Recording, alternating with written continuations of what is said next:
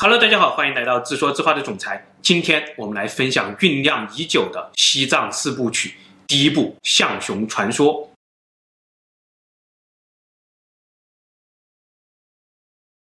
故事从一张图片说起。古代苏美尔、玛雅、印度各种仪式远古宇航员的雕塑上，都会不约而同地出现一个手提箱。巧的是，中国、美国、苏联的太空人手上上天时也有同款手提箱。手提箱里装的究竟是什么呢？查阅官方资料，我们发现这里面装的是备用氧气。但是关于这个手提箱，似乎还有一个都市传说的版本。这个都市传说，我们从二零一三年十二月三十日的一次国家级会议说起。会议上，中共中央总书记批示，中国社科院、清华大学、蜘蛛寺共同承担国家级重点项目，翻译破解象雄大藏经。象雄是西藏最古老的一个王国，那个时候西藏还没有佛教，象雄国不信本教。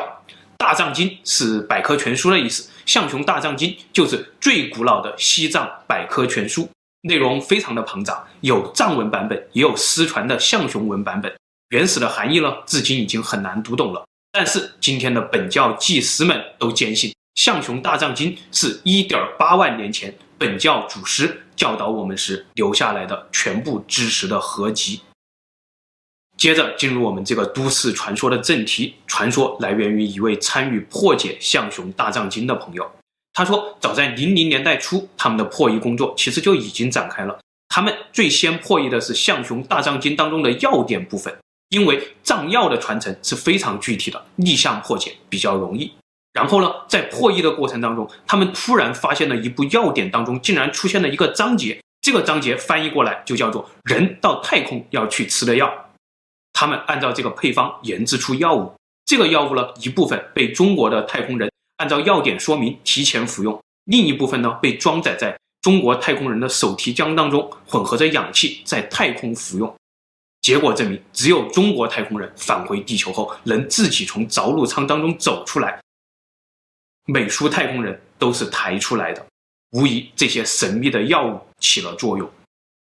还记得上次我们聊西藏时，故事当中的罗桑伦巴说的那堵黑墙吗？记载着史前高科技档案的黑墙，可能并不在什么布达拉宫的秘密地宫之中，而可能就在我们眼皮底下的象雄大藏经当中。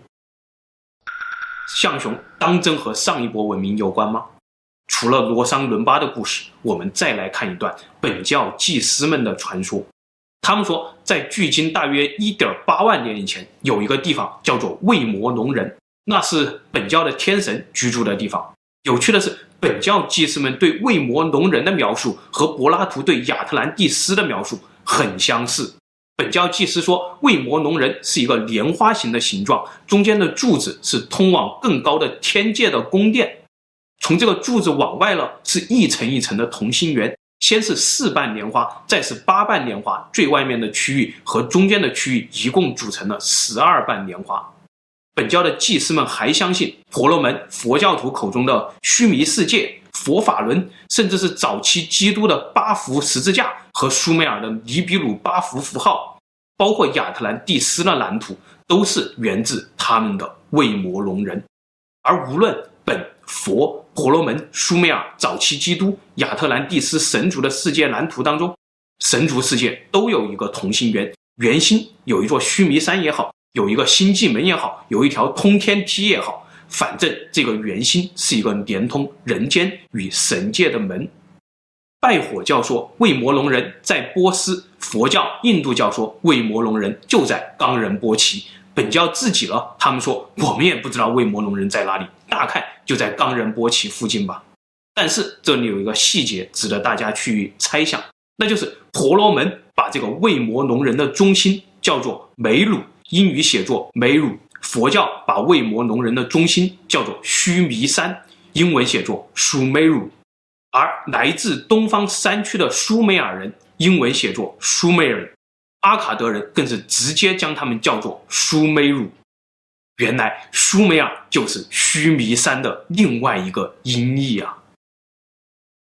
本教的祭司还说，一点八万年前，一位来自卫摩农人的王子乘坐着一只大鹏金翼鸟，来到了西藏的西部，在当仁波齐峰下的象泉河谷之间建立了象雄国，并且创立了最初的本教，教导众生工巧明，也就是工艺学、申论学，也就是语言、医学、外民学，也就是天文学和内民学，也就是本的宗教。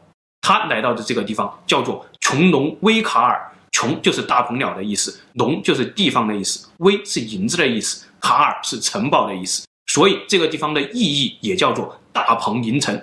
汉语中则更倾向于习惯的把它叫做琼农银城。这个来自卫摩农人的王子叫做敦巴辛饶米沃切，敦巴是祖师的意思，辛饶是佛陀的意思，也就是无量智者的意思，米沃是他的名字，切是一种敬称。一般的本教祭司都尊称他为敦巴辛饶，佛陀祖师的意思。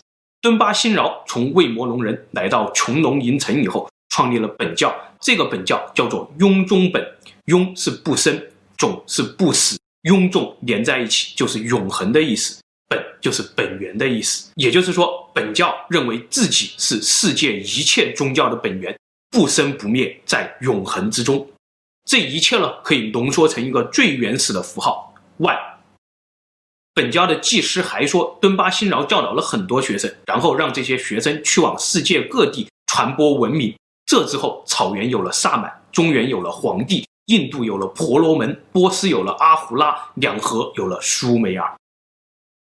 所以，婆罗门的梵，佛教的空，中原的道，拜火教的佛齐，以及草原的灵，才会如此的相似。因为敦巴辛饶告诉我们，我们要崇拜自然万物，我们是自然的一份子，我们要在自然中修行，在自然中领悟。原来盖亚并不是什么二十世纪的新东西，一点八万年前就有了。好了，故事分享到这里，是不是觉得本教的世界观特别的阿三，特别的思密达？其实不然，上面这些内容似乎能从远古遗迹中找到蛛丝马迹。这些蛛丝马迹中，我们说一个最有趣的，发现穹窿银城。一九二零年的时候，一个本教的大祭司叫做琼追大师，他呢感应到了伏藏。伏藏是西藏的一个未解之谜，这个以后我们会专门讲。简单的说呢，伏藏就是让一个大师感应到前人留下来的遗产的一种心灵感应吧。伏藏的灵感呢，告诉他在象泉河谷，今天的西藏阿里扎达县曲龙村这一带，正是一点八万年前敦巴辛饶建立的琼农银城。琼追大师呢，就来到了这里，创立了本教寺院入江寺，度过余生。而近几年的考古发掘呢，也一步步证实曲龙村正是琼龙银城最早的遗址。遗址中最震惊的发现是。这里曾经竟然有成熟的农耕系统，有农田的遗址，有石头的水渠，有城郭。如果这一切都被证实，那么足以改写人类文明史。因为我们传统的认知当中，西藏是世界的屋脊，阿里更是世界屋脊的屋脊。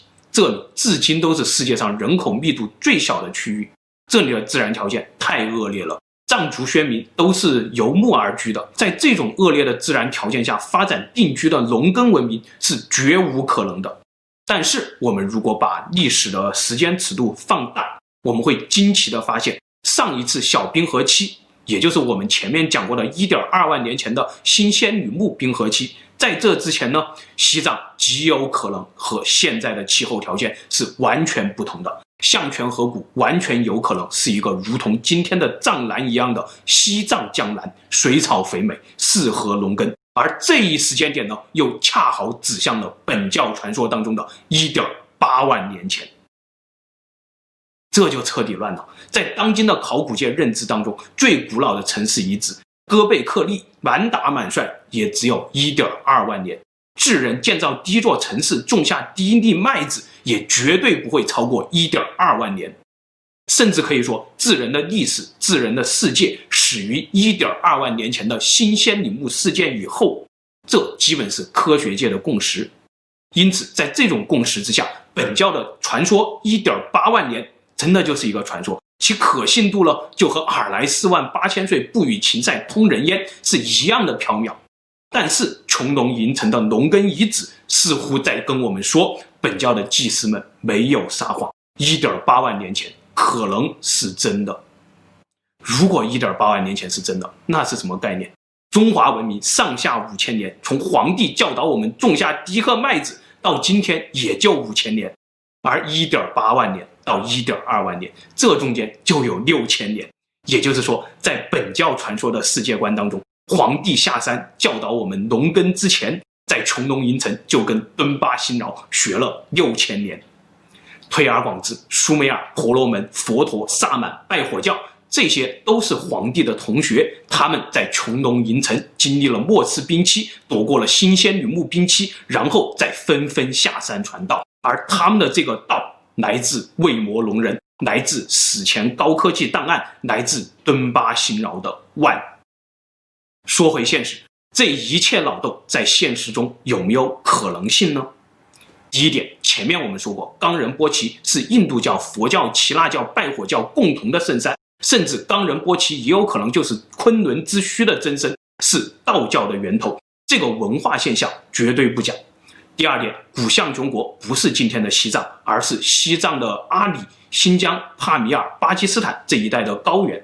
这个地理位置绝对是我们这个星球上沟通东西南北的唯一十字路口。这个地理现象也不假。第三点，末次冰期、新仙女木冰期，全球范围内。其他的人属动物基本上都绝种了，智人也可能只剩下一万人左右。而这片象雄高原在当时确实有气候条件，成为智人，也就是今天的人类最大的末日避难所。这个古气候史的现象也绝对不假。第四点，二零一八年十一月，Science 发表了一篇论文，西藏腹地的尼阿底遗址当中发现了四万年前连续性的新旧石器时代遗址。这证明了一个事实，那就是西藏高原从四万年以前就是原始人类的摇篮之一。这个考古发现更不假。再回想一下我们之前分享过的三期西藏传说，在罗桑伦巴的故事当中，我们得出的结论是西藏是史前亚特兰蒂斯神族的避难所。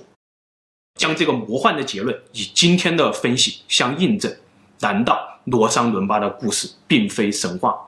当今世界文明的火种都来源于西藏，来源于上一波文明遗留下来的科学技师，来源于他们手中的史前高科技档案。好了，回到现实，我们会发现西藏的神秘感与生俱来，似乎每一个人这一辈子都想去一次西藏。而对西藏的这种神往呢，并不仅仅限于中国人，似乎老外也能听到那远古的呼唤。要不然罗桑伦巴的故事为什么也能火遍西方世界呢？可能这就是全体人类的心灵感应吧。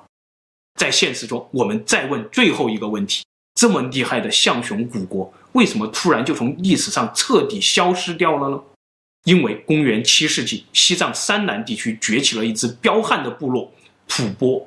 末代象雄王娶了吐蕃王的妹妹，后来这个妹妹和吐蕃王里应外合。暗杀了末代象雄王，象雄被吐蕃征服，象雄文字、象雄历史被这位吐蕃王全部销毁。这位吐蕃王叫做松赞干布。历史课本上告诉我们，松赞干布不仅武力强横，而且他还娶了文成公主和尼泊尔公主，借来了佛教武装吐蕃文化。但是用武力抹掉象雄的松赞干布，为什么在文化上却无法阻止本教文化对吐蕃的侵蚀呢？难道正如本教祭师所说，佛本本就是一体？但现实中，佛和本究竟是什么关系呢？我们下期走入吐蕃，一探究竟。